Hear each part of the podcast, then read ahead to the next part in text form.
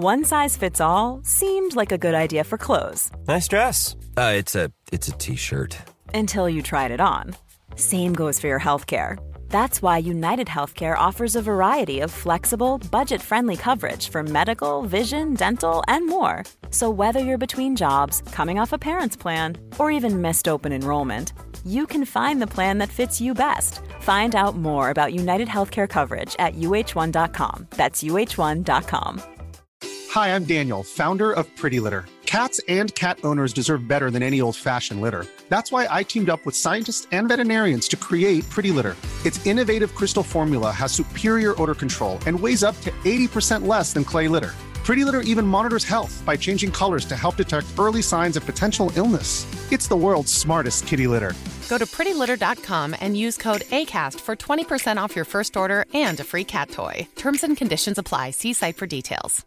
I'm Sandra, and I'm just the professional your small business was looking for. But you didn't hire me because you didn't use LinkedIn jobs. LinkedIn has professionals you can't find anywhere else, including those who aren't actively looking for a new job but might be open to the perfect role, like me. In a given month, over 70% of LinkedIn users don't visit other leading job sites. So if you're not looking on LinkedIn, you'll miss out on great candidates like Sandra. Start hiring professionals like a professional. Post your free job on linkedin.com/people today. Quality sleep is essential. That's why the Sleep Number Smart Bed is designed for your ever-evolving sleep needs. Need a bed that's firmer or softer on either side? Helps you sleep at a comfortable temperature? Sleep Number Smart Beds let you individualize your comfort so you sleep better together. JD Power ranks Sleep Number number 1 in customer satisfaction with mattresses purchased in-store. And now, save 50% on the Sleep Number limited edition Smart Bed for a limited time. For JD Power 2023 award information, visit jdpower.com/awards. Only at a Sleep Number store or sleepnumber.com.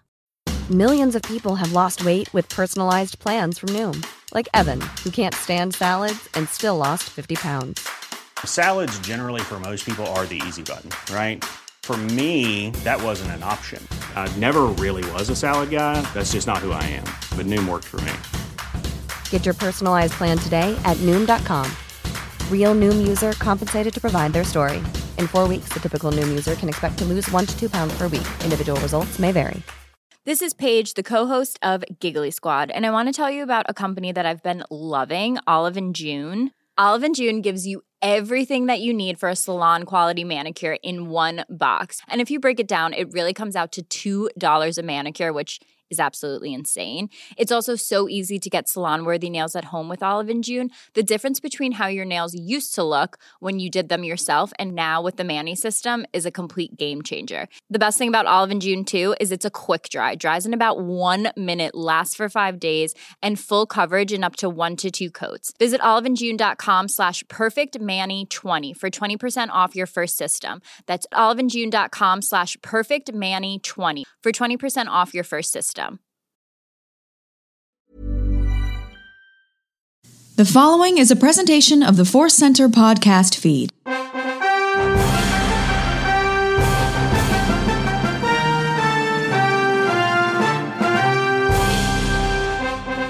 From the center of the galaxy, this is the Force Center podcast feed. Now it's time for Spotlight Star Wars with your host, Ken Napzok. Here we are, Star Wars fans, Spotlight Star Wars episode 109. And let's go back to that Star Wars time capsule. We did it last episode of Spotlight Star Wars.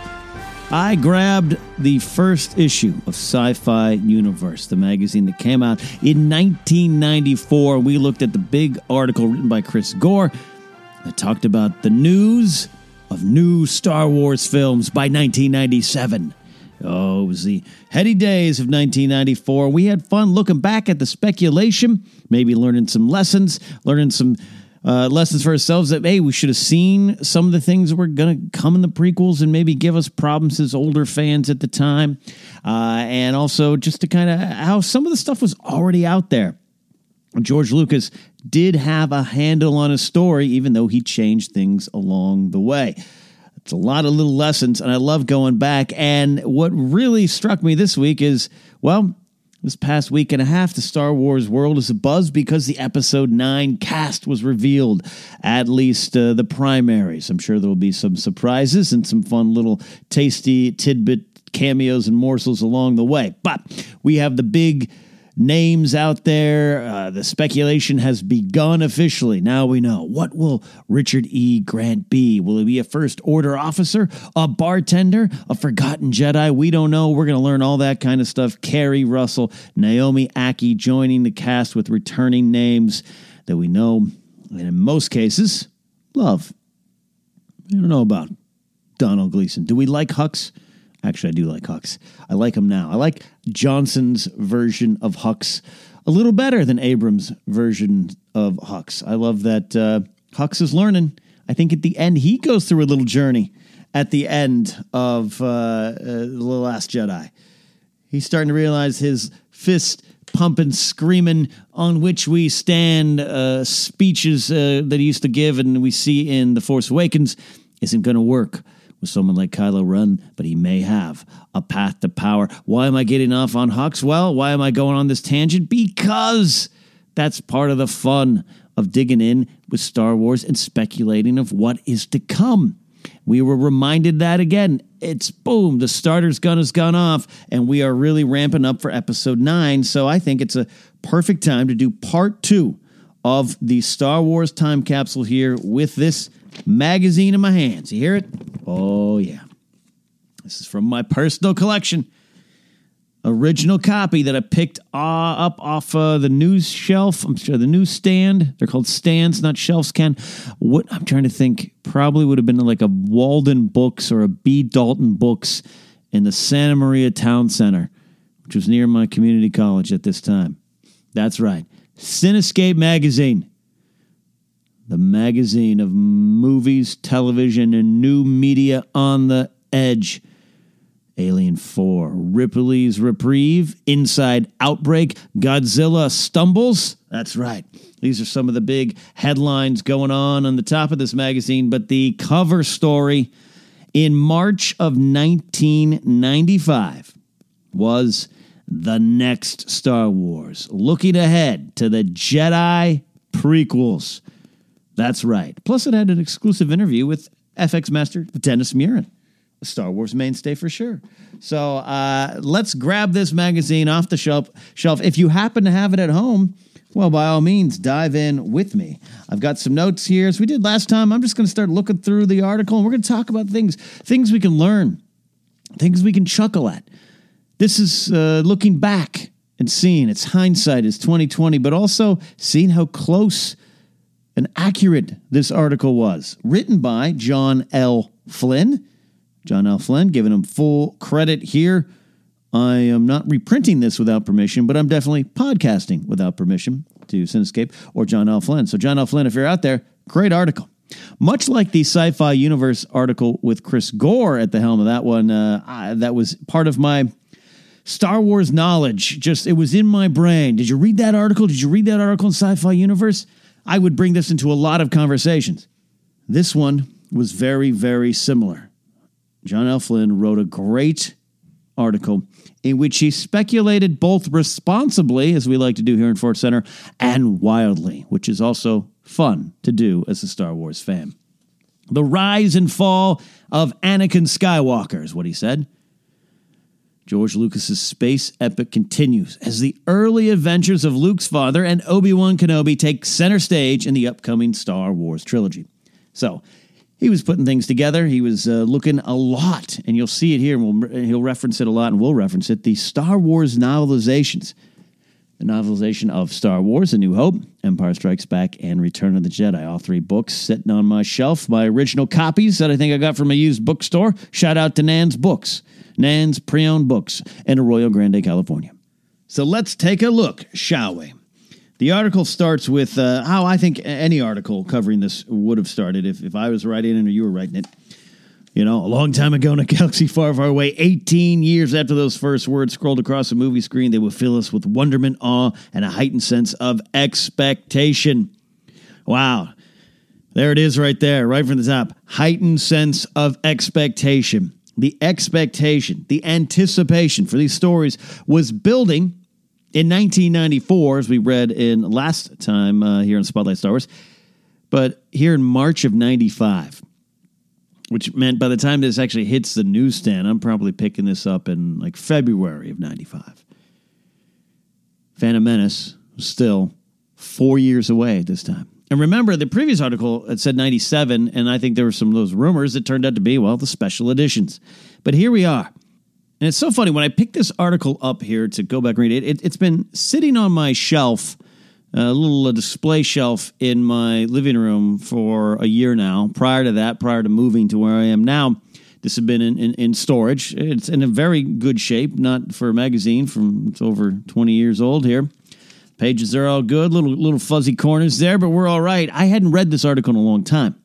So when I picked it up, surprised, this article is just uh, several pages of John L. Flynn just trying to predict what the movies are. There's nothing else to it. Gore's article in '94 had a little bit more, a little bit more history to it. It was more just, wow, I can't believe this is happening. Here's what's going to happen. Here's what might happen. This is just straight like, all right, these movies are coming. George is working on them right now. Here's what we and I, as the author, and we as a team, as a research team, I'm sure, put together. It is complete wild speculation. If there was only a podcast in 1995 for John L. Flynn to go on, and it starts off, it's so interesting. Um, talking about how George is writing them, and he expects to film them between 1995 and the turn of the century, which is interesting. That means this article, as you know, was probably written late 94, research put together, and then uh, put hit newsstands in early 95 it talks about the trilogy being set a generation for the action of Star Wars and has fueled excitement and, and ever escalating rumors for more than a decade. Lucas keeps this all tight lipped because he doesn't want other sci fi franchises to borrow key elements, citing Battlestar Galactica, which I think definitely George had some problems with. But then right here, John Flynn goes into what I think is the meat of the article. He re- references uh, the Star Wars, the Lucasfilm approved, I'm quoting here, yet drawing from Lucasfilm approved Star Wars canon. The content of the yet to be made movies is not a complete mystery, which is interesting because we know 95, we're following Zahn's Heir to the Empire trilogy. The Jedi Academy trilogy is out. Some comics are there, but there's Star Wars canon is definitely not what it is now back then. And I don't even think it is the deep EU legend stuff yet. That stuff is starting to pop up around this time. But I think it's going to start exploding around this time, around the release of the Power of the Force figures. Uh, and the funny in the in, in the Cinescape here, the first page you open up, it is an ad for the old LucasArts game Dark Forces. To create the ultimate Star Wars experience, we had to set our sights a little higher. Dark Forces, first person firepower in the Star Wars universe. Available now on CD ROM. That's right. That's right.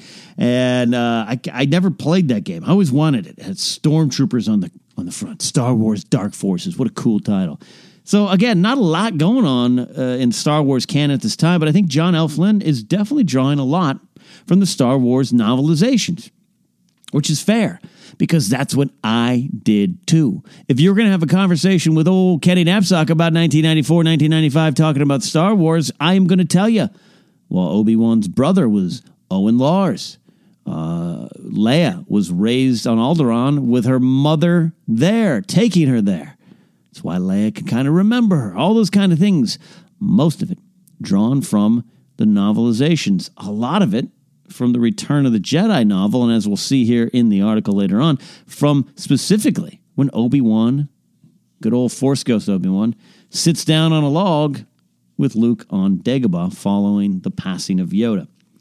So that's the first thing there, uh, saying where John Flynn's going to draw a lot of this article from, but then the speculation really gets fun. But also, like, the reason I'm uh, doing this time capsule, it's it's it's tenfold. There's a lot of ways, a lot of angles on this, but one of the things I love is hearing George's words, reading them, and realizing I think a lot of times we lose sight of the things he has always said. George is George. He changes his idea. He writes in pencil for certain. changing the story as it goes, as he sees fit, for better or worse. And there's some things for better, some things absolutely for worse. We'll come back to that Leia remembering her mother thing. I think that's one of the biggest gaffes. But I don't even know if it's an error. I think George just wanted to go a different direction. But the core of Star Wars what is Star Wars DNA? Flash Gordon serials, Indiana Jones serials, sci fi, big fights, lightsabers, taking down the Empire. It's all part of it. But I always say, and you guys are probably you probably get annoyed with me constantly referencing this. George said it at the 40th anniversary panel, Star Wars celebration last year, but in this article he says it again. I wanted to make a kids film that would strengthen contemporary mythology and introduce a kind of basic morality. Lucas explained in 1983. Nobody was saying the very basic things. They were dealing in the abstract. And he's kind of referring to the 70s, even himself with THX uh, 1138. Everybody was forgetting to tell the kids, hey, this is right and this is wrong. And I still think that if you're putting together a Star Wars story, that has to be the core. And it's not just an age, it's not just 12 and below. It's for the kid in all of us and the person in all of us. So Star Wars does have to be fun, does have to be big and loud and have your action set pieces and sequences and cool toys and costumes. All that is part of it.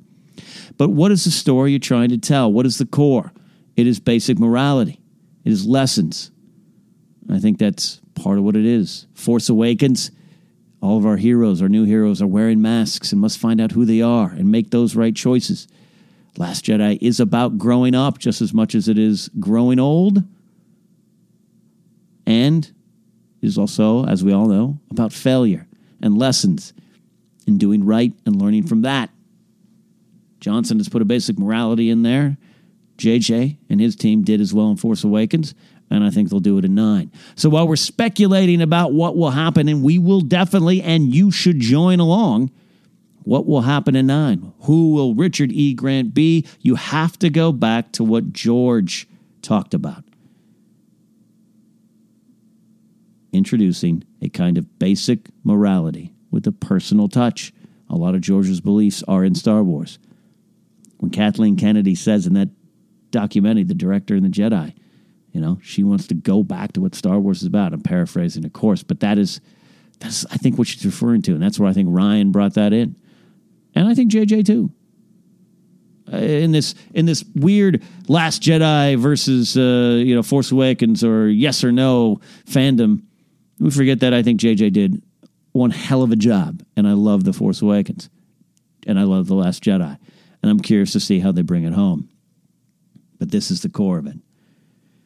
In the early 70s, we know, but John Flynn writes that Lucas wrote dozens of draft scripts and story treatments inspired by the Flash Gordon serials, and a lot of them, of course, we know were about uh, what we now believe the prequels. Lucas always said that. The original trilogy was like the middle part of one giant movie he had to cut up.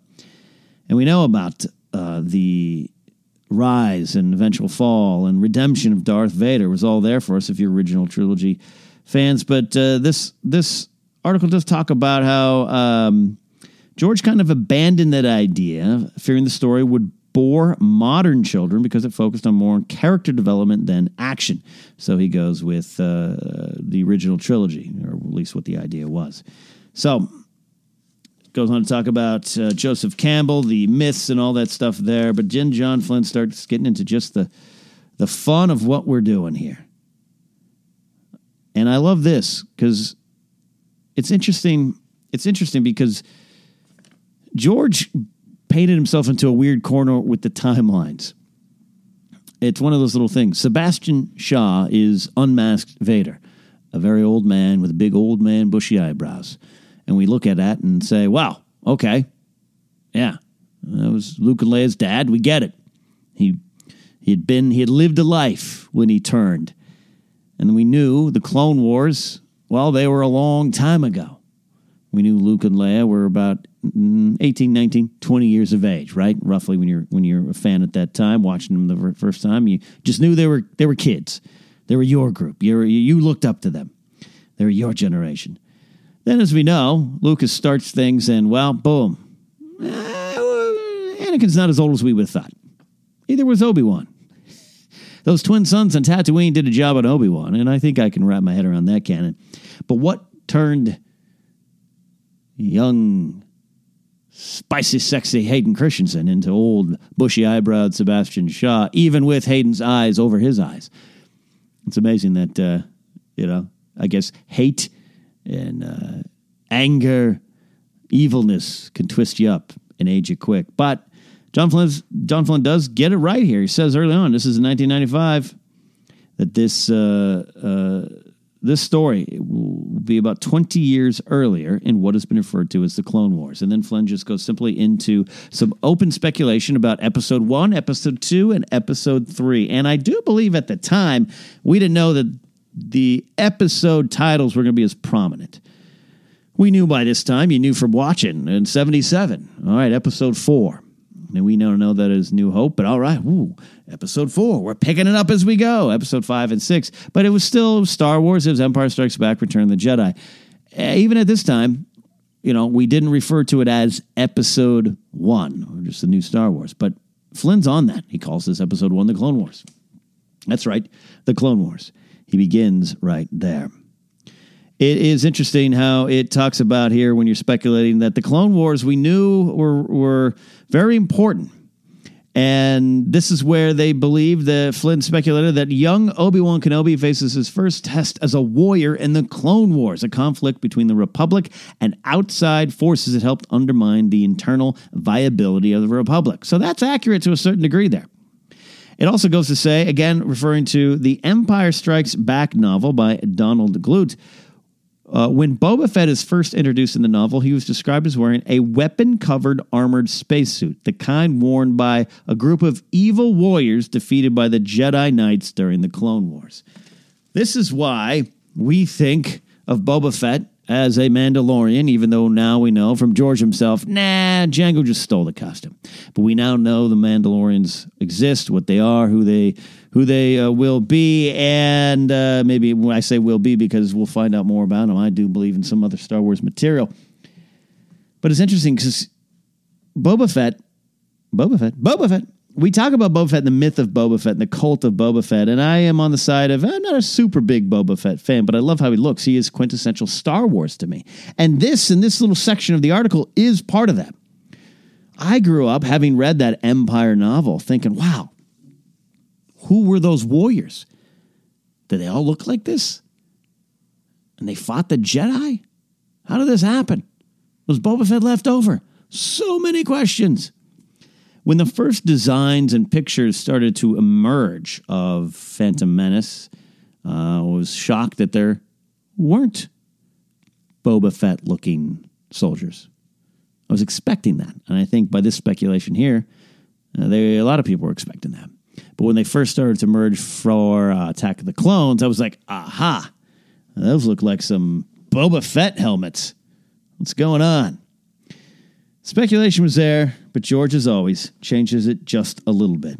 I do like, though, that Flynn addresses the fact that Leia refers to Obi Wan in her message to R- uh, R2 that R2 recorded, uh, General Kenobi. Years ago, he served my father in the Clone Wars being years ago, being about 20 years uh, at this point in the Star Wars story.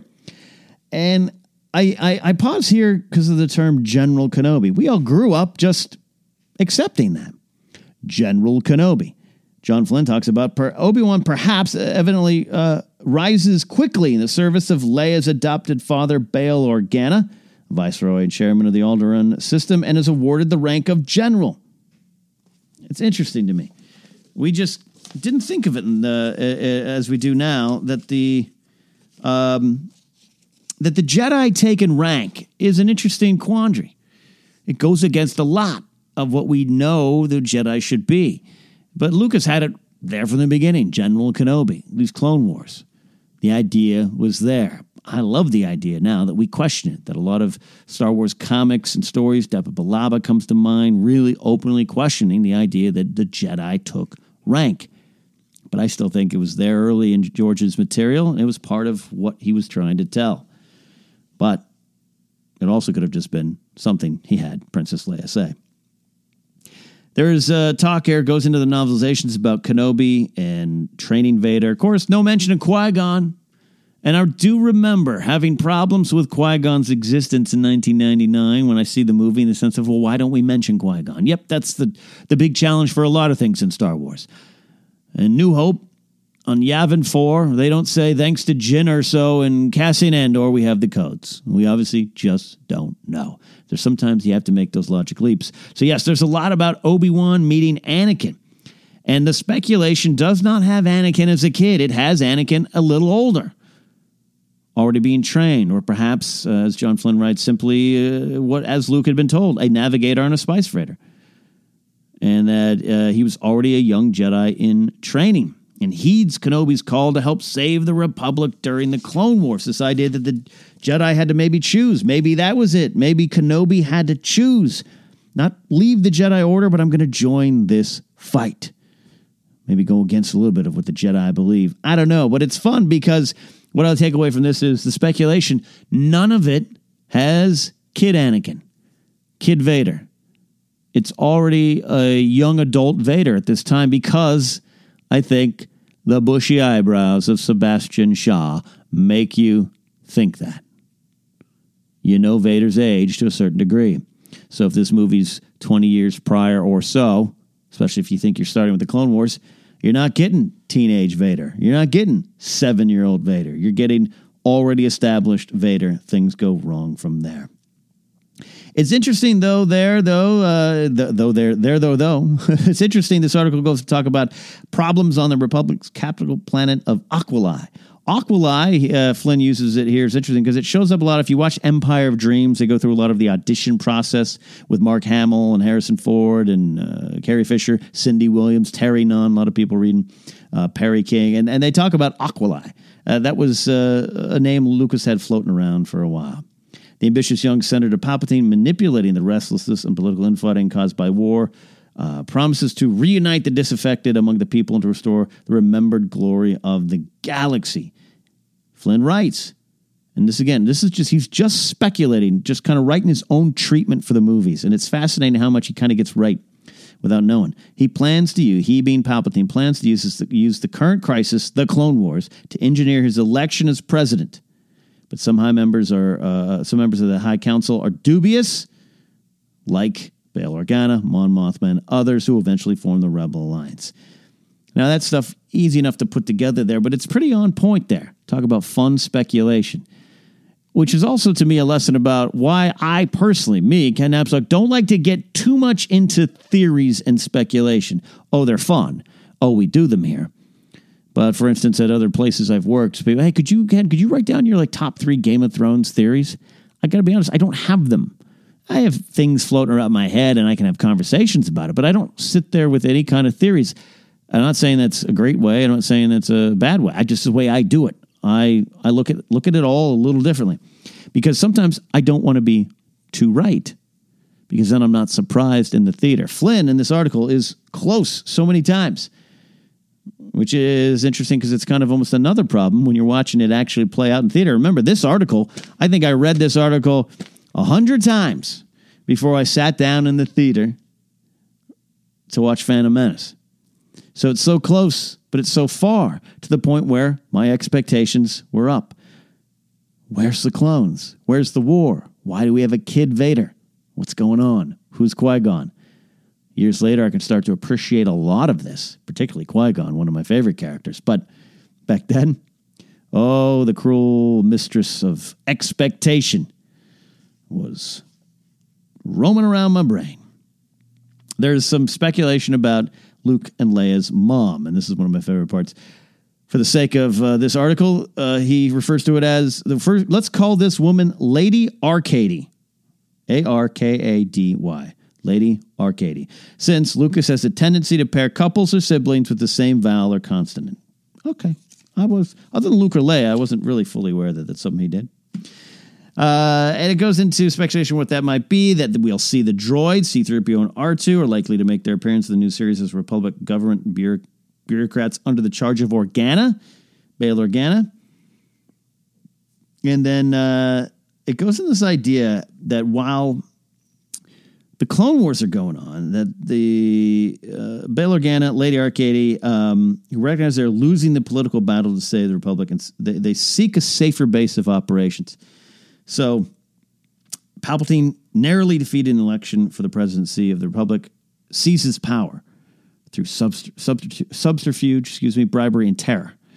Um, and his first executive act is to order the destruction of Organa's party as they return to Alderaan. So I love this idea. We have the Clone Wars, Obi Wan, Anakin, big fighting, and then the politics of Palpatine rising to power and Palpatine using all of this to cement himself in power and also getting rid of his opposition. So a lot of stuff at play.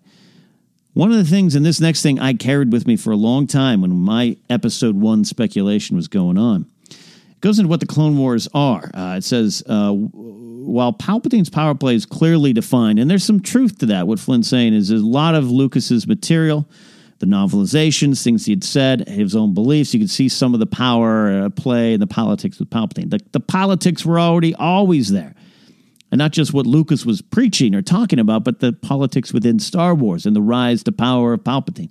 Uh, it was always on a seed there waiting to grow. But the Clone Wars remain a mystery. Few details surface in the books, and even fewer are revealed in the three films of the earlier drafts of the original screenplays. One can conjecture that Jedi Knights are fighting to prevent cloning technology from being used to create a terrible weapon or army that would be used against the Republic.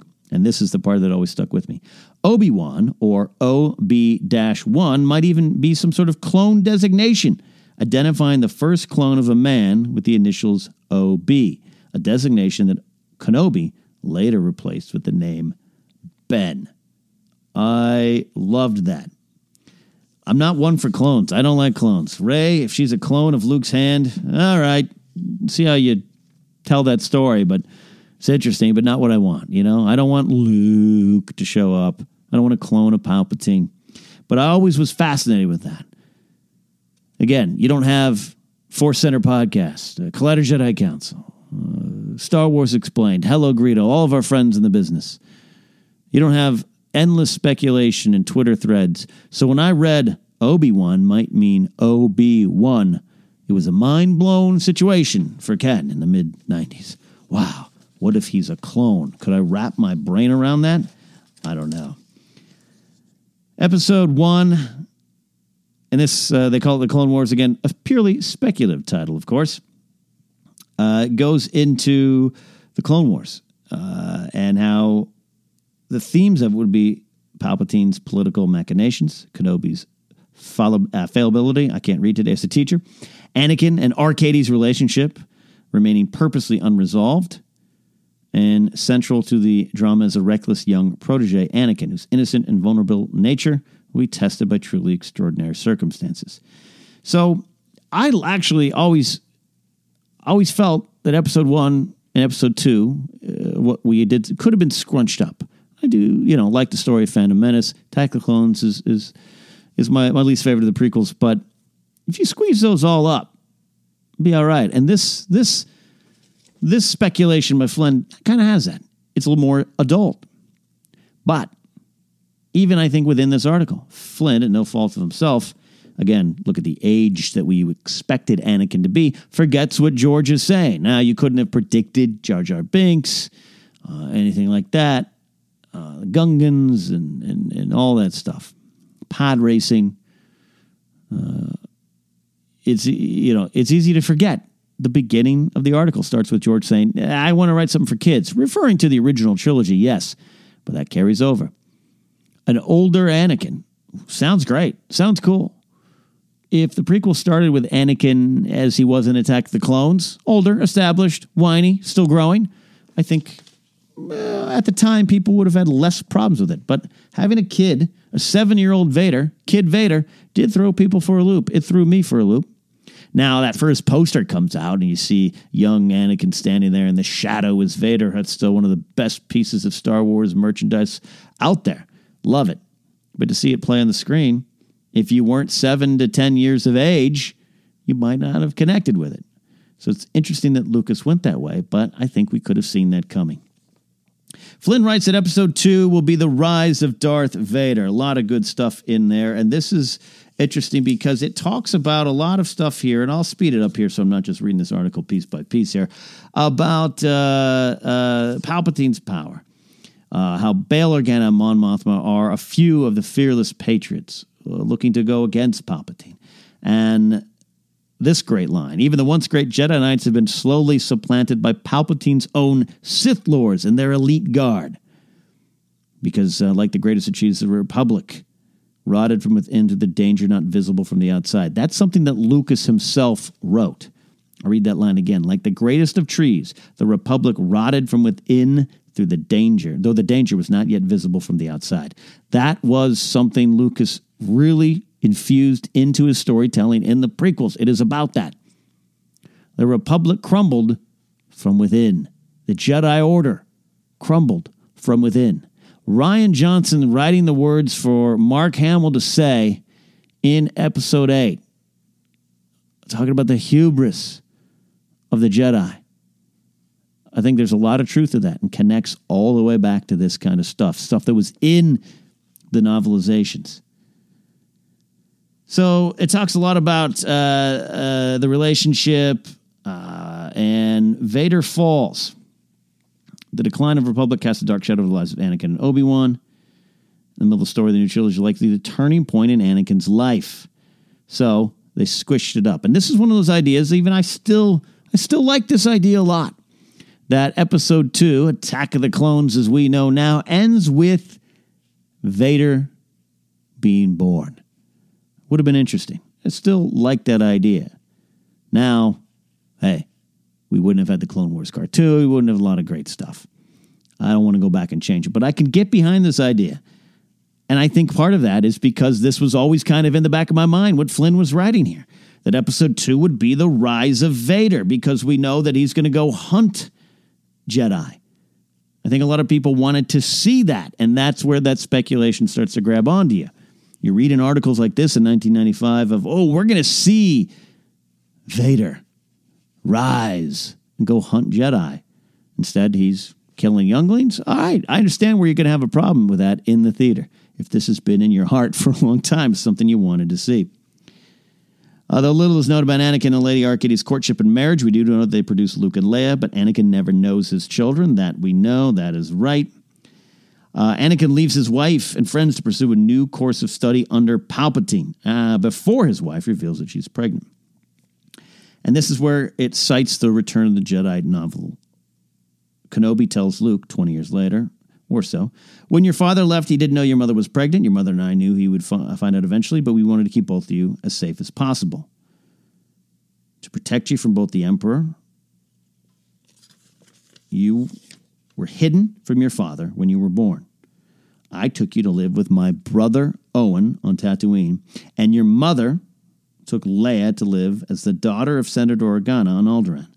The plan to secretly look, look at the children uh, would be a major plot point in this second movie, thought Flynn.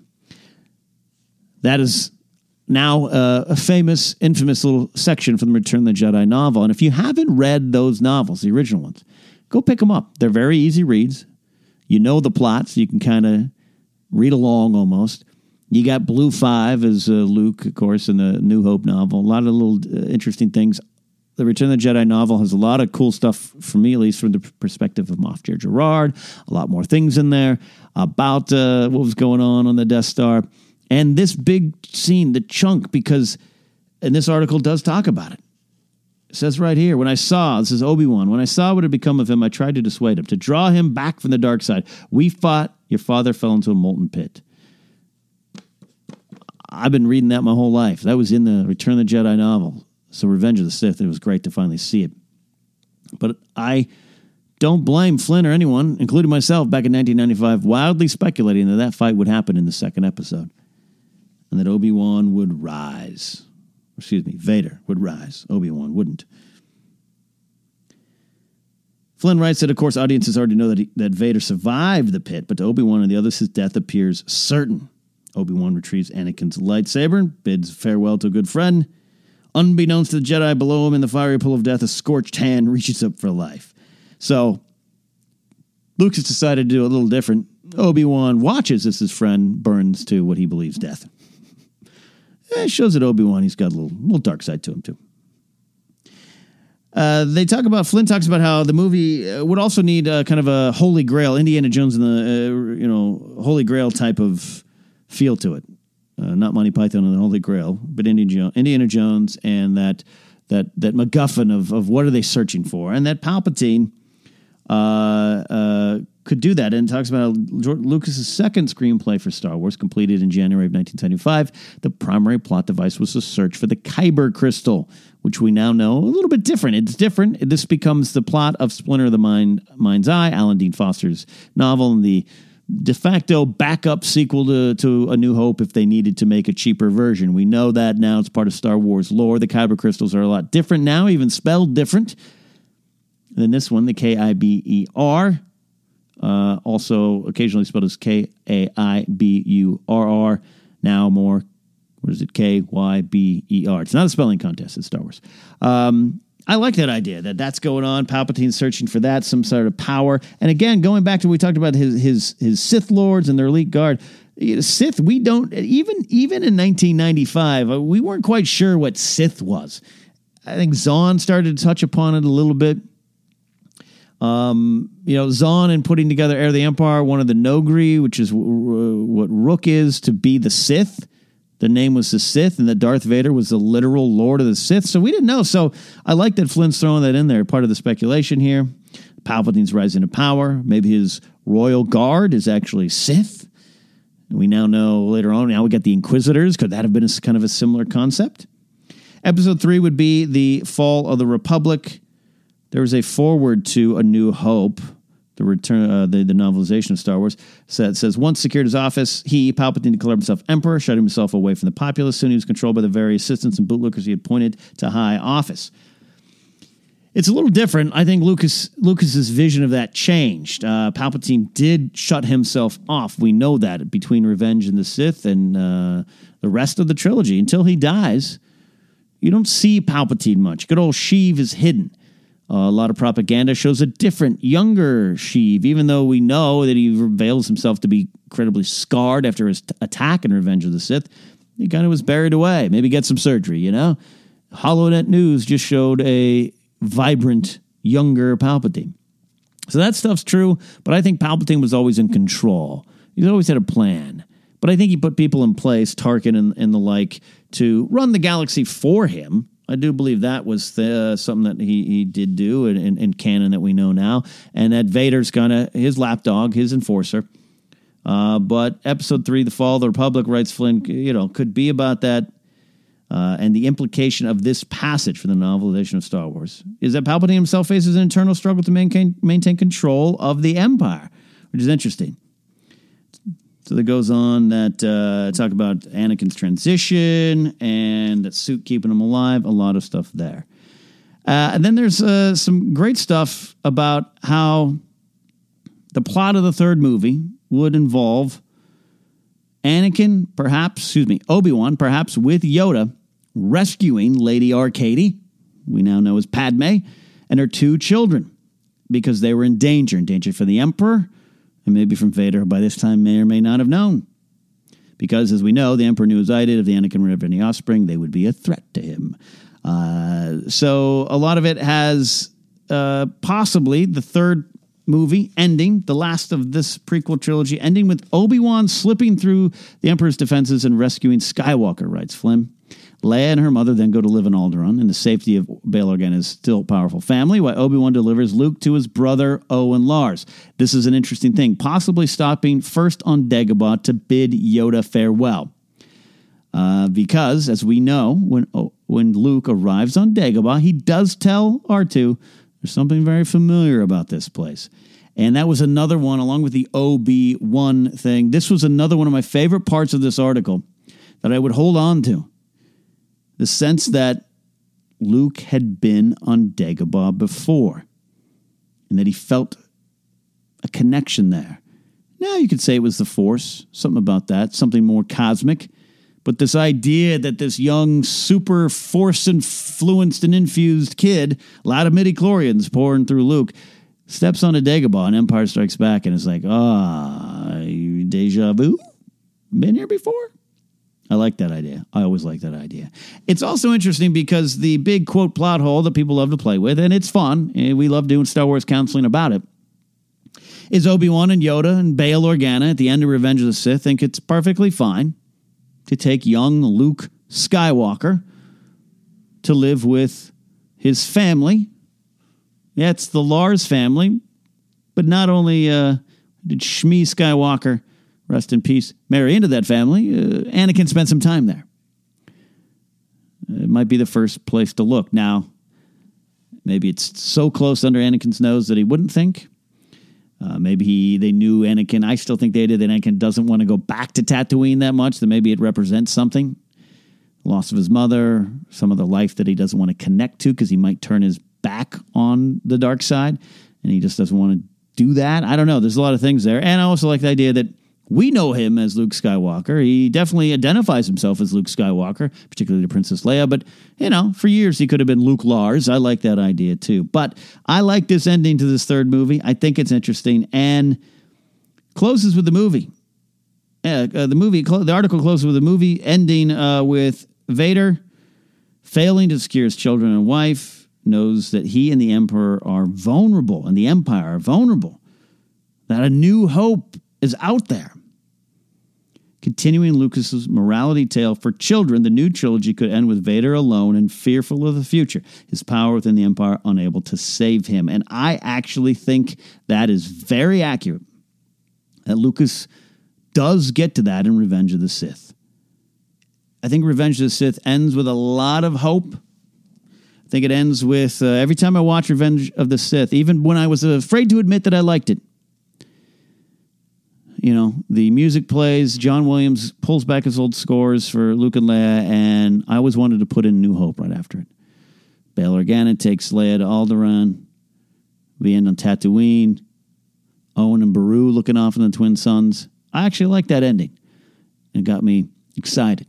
The last we see Vader, it's with a younger Tarkin, Emperor Palpatine, Vader now learn he's learned to walk staring out at the uh, not yet completed and still a long way away completed Death Star, I think you can lose the end.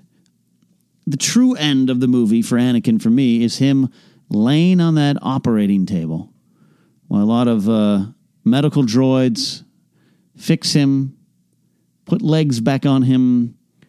Palpatine watches in the sidelines, black cowl over his face and that beautiful shot. I've talked about it before, but it is one of my favorite moments of Hayden Christensen, not Sebastian Shaw, as it would be later on. Hayden sitting sitting there as Anakin on the operating table, table burned, bloodied, bruised, broken, being put back together, writhing in pain while his wife is dying at the other part of the galaxy, giving birth to her children. And I don't believe Palpatine stole her life life source, by the way. Life force. I love that moment when that mask comes down. Even though we know at some points he would take that mask off in his high, in his uh, his chamber, his meditation chamber. Uh, I think that moment at the end of Revenge of the Sith, when Anakin's eyes go big, confused, perhaps scared, what is coming down on his face, and we see the mask we see what he sees, kind of that red computer vision type of screen. That's the last time Anakin looked out with his own eyes until Return of the Jedi. From there, it was always Vader, even when he had the mask off, even when General Veers comes up to bother him. And I think that is the end of the Anakin arc. You don't have to worry about him saying no about Padme. Yeah, it's not my favorite moment either. But I do like the Emperor cackling, all that stuff. Them staring out of the Death Star. That's a nice end to know that, hey, this is where the story's going. We know how it goes. But it's that moment when the mask comes down and Anakin's eyes go wide, fearful, pained, scared, angry. That's the end of Anakin and the morality tale that Lucas has told for three movies. It comes to that point. And that's why I think Flynn's very right. Continuing Lucas's morality tale for children, the new trilogy could end with Vader alone and fearful of the future, his power with the Empire unable to save him. I like that. I think you got it right. I think that was good speculation. The article ends right there. In a few years, the speculation will evaporate as Lucas brings his new movies to the screen.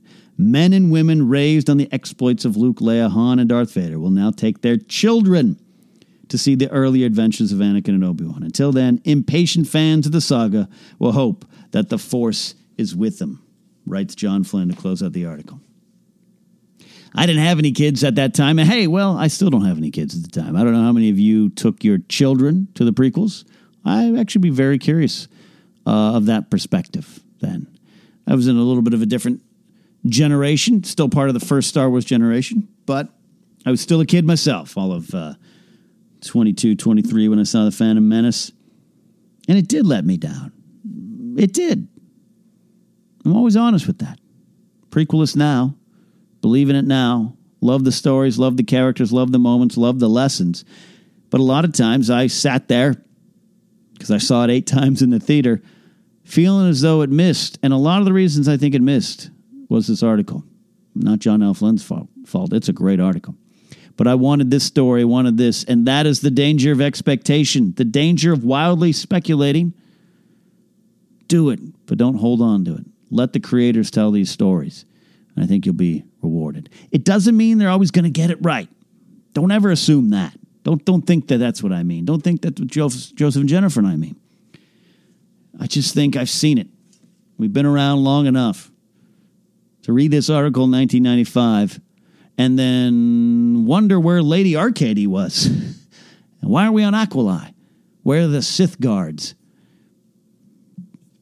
And then also seeing things so close, so accurate, that I felt like I'd seen them already.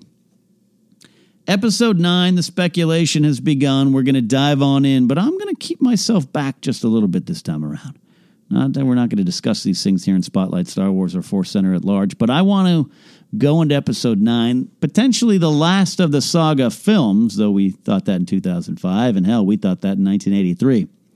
But potentially the last of the Skywalker saga, last of the saga films. From there on out, it's all different, right? I'm going to try to go on this one with an open heart and an open mind. Now it's time for a listener memory. We do this thanks to you guys on Patreon, our Patreon supporters at patreon.com slash Force Center. Put posts up there every now and then saying, hey guys, share your Star Wars memories. I like to read them and react to them as well. I think you'll find that no matter your generation of a Star Wars fan, no matter where you were in the world the first time you saw the movies or where you are now, we are all connected by the Star Wars saga. Alden Diaz writes My first Star Wars memories uh, were of seeing Phantom Menace on home video while playing with those uh, these walkie talkies of Vader and a Stormtrooper walkie talkie. But the first true, quote, experience I had with Star Wars was Attack of the Clones.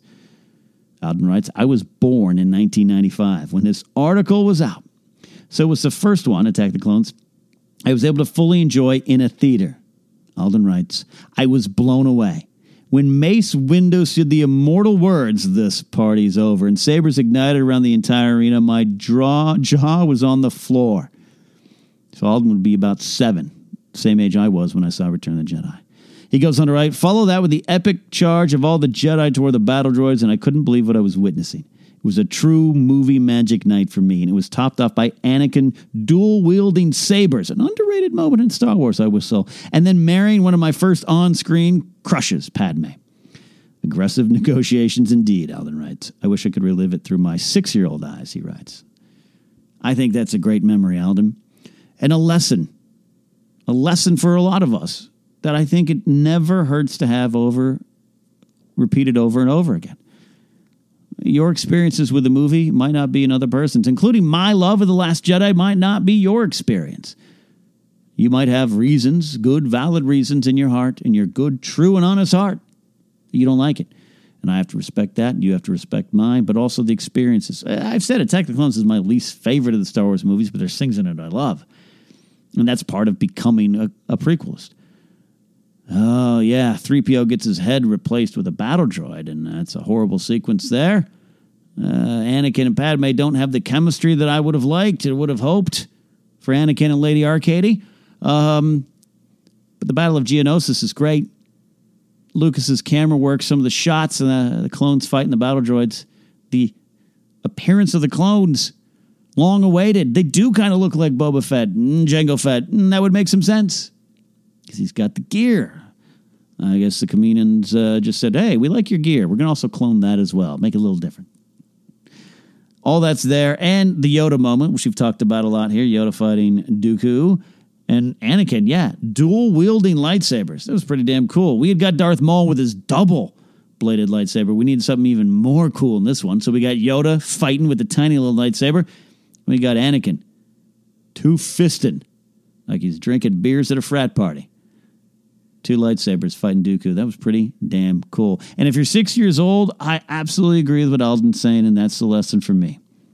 I sat there in 2002 a little burned by the Phantom Menace because things I wanted to happen didn't happen. I was watching Attack the Clones with a little squint, like, all right, George, win me back, win me back. And I remember coming out of Attack the Clones and telling a friend of mine, that battle, man, some of those shots made me feel like I was on the playground again. I want to go play Star Wars. Because I was six and seven when my fascination with Star Wars really came in. And here's Alden experiencing something similar. And I think Alden's right. I wish we all could really relive Star Wars through your younger eyes. It doesn't mean that the knowledge and sarcasm and cynicism that sometimes dumps into our brains later on in life is all bad. It fuels a lot of comedy, my comedy nonetheless. If you watch my old Schmoes movie news, it's me my sarcastic, cynical best. I don't have a problem with that. I don't always want to watch things through the eyes of a child, where you're supposed to grow up for a reason. But I think we lose sight of what brought us here. Lucas telling a morality tale for children. If we're Star Wars fans, can't forget that. Listen to Alden. He writes several times I was blown away. My jaw was on the floor. This was a true movie magic night for me. And that was Attack the Clones. Alden, I'm glad you got to enjoy Attack the Clones in 2002 as a six year old, and I'm glad you still enjoy it now. I'm sure you watch things in Rogue One and Solo and seven and eight and go, man, that makes me feel just like when I watched Attack of the Clones for the first time. Just like there's things in these movies now, particularly Rogue One and Solo, that just make me go, man, that feels like Return of the Jedi Empire and A New Hope. Star Wars is generational. Sometimes those different generations reside within us. Make sure you connect to your original generation of a Star Wars fan the first time you saw it. Don't, don't forget to dance around that. Let's spotlight Star Wars for the day. Hope you guys enjoyed it. Hope you enjoyed this Star Wars time capsule part one, part two. It's just me kind of reading an article. I hope it's not too rambly. Hope you guys enjoyed the journey. Let me know and share your feelings with me using the hashtag Spotlight Star Wars or going to the Facebook page or our Instagram page and leaving a comment, letting us know, letting me know what was in your Star Wars time capsule when you go back and look to the heady days of 1995. Where was your head? Where was your expectations? What did you want to have happen in the Phantom Menace? And did it happen? Did it come close? And let's not forget, we are all ready for episode 9. And let the speculation begin comma, responsibly. As always, we'd like to close the show out with a special in memoriam. And Alden, I'm going to dedicate this one to you because, well, it's from Attack the Clones. We'll see you see you all next week on Spotlight Star Wars. Fate and fortune can turn on a dime. You could be seconds away from becoming a hero for all time, yet end up being a footnote. History will remember him as almost saving the day, but we remember Coleman Trebor as the Jedi Master he was. Jedi Master Trebor died in the Petranaki Arena during the Battle of Geonosis. The Clone Wars began that day. Many died, and most of the names have been forgotten. But Coleman Trebor is a name remembered for what might have been. With the first battle of the Clone Wars raging, Trebor jumped onto the viewing balcony and seemed to catch Count Dooku unaware. The leader of the Confederacy of Independent Systems was watching his droid army rout the Jedi and clones. He was smug and prideful, a fallen Jedi turned secret Sith, and he was nearly dead. Trebor ignited his blade, one that he had carried with him since he was a youngling that had found his own Kyber crystal during the gathering ceremony on Ilum. Green and fierce, the timeless weapon in Trebor's hands was about to turn the tide of the war before it could stretch out any longer. That Trebor would take this chance, be so direct and be so bold, should not surprise anyone. Coleman Trebor was a strong individual. Born on the planet Sembla, Trebor was part of the Vurk species and was the only Vurk ever to become a Jedi. He was one of a kind for sure, but that only meant he was alone among thousands of Jedi attempting to make a name for themselves. Trebor rose to the ranks and achieved the honor of being named to the Jedi High Council. Known for settling interplanetary disputes without bloodshed, he was also well connected and well liked in the galaxy. He made an impact for living beings everywhere. But it was all over in a flash of two blaster bolts. In his haste to potentially end the war, Trebor lost sight of Jango Fett. Fett drew, shot, and Trebor took two shots to the chest, fell from the balcony, and died. He was that close to saving the day, seconds from being a hero for one action. But to us, Coleman Trebor was a hero for a lifetime of unique and bold service to the galaxy.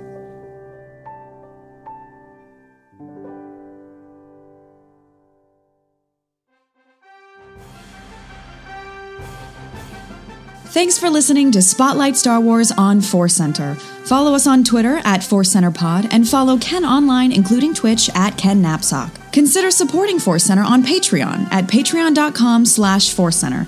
Go to forcecenterpod.podomatic.net for more information and use the hashtag Spotlight Star Wars to join the conversation. Until next time, this has been Spotlight Star Wars on Force Center.